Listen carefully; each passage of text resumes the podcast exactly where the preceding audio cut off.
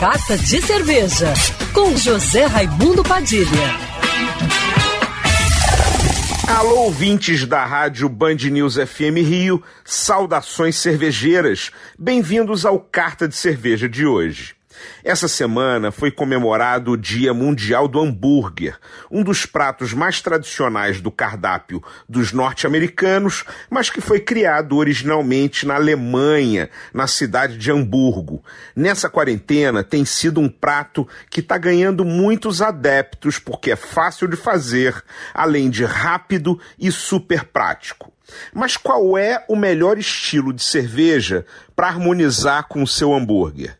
Se você pensar no hambúrguer básico somente de carne grelhada e pão, a escolha natural são as cervejas mais avermelhadas, não muito alcoólicas e nem tão intensas de teor alcoólico moderado, como os estilos Vienna Lager ou Amber Lager, até mesmo as Irish Red Ale ou American Red Ale, porque o malte mais tostado que dá a cor avermelhada a esses estilos de cerveja vai combinar perfeitamente com as notas tostadas e caramelizadas da carne que passou pela grelha. As bitter inglesas também são ótimas.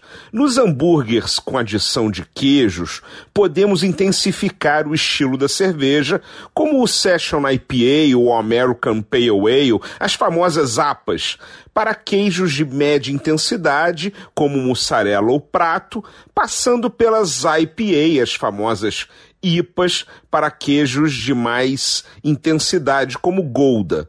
Até estilos mais intensos, como Double IPA ou Imperial IPA, se o queijo for muito intenso, como Gorgonzola, por exemplo.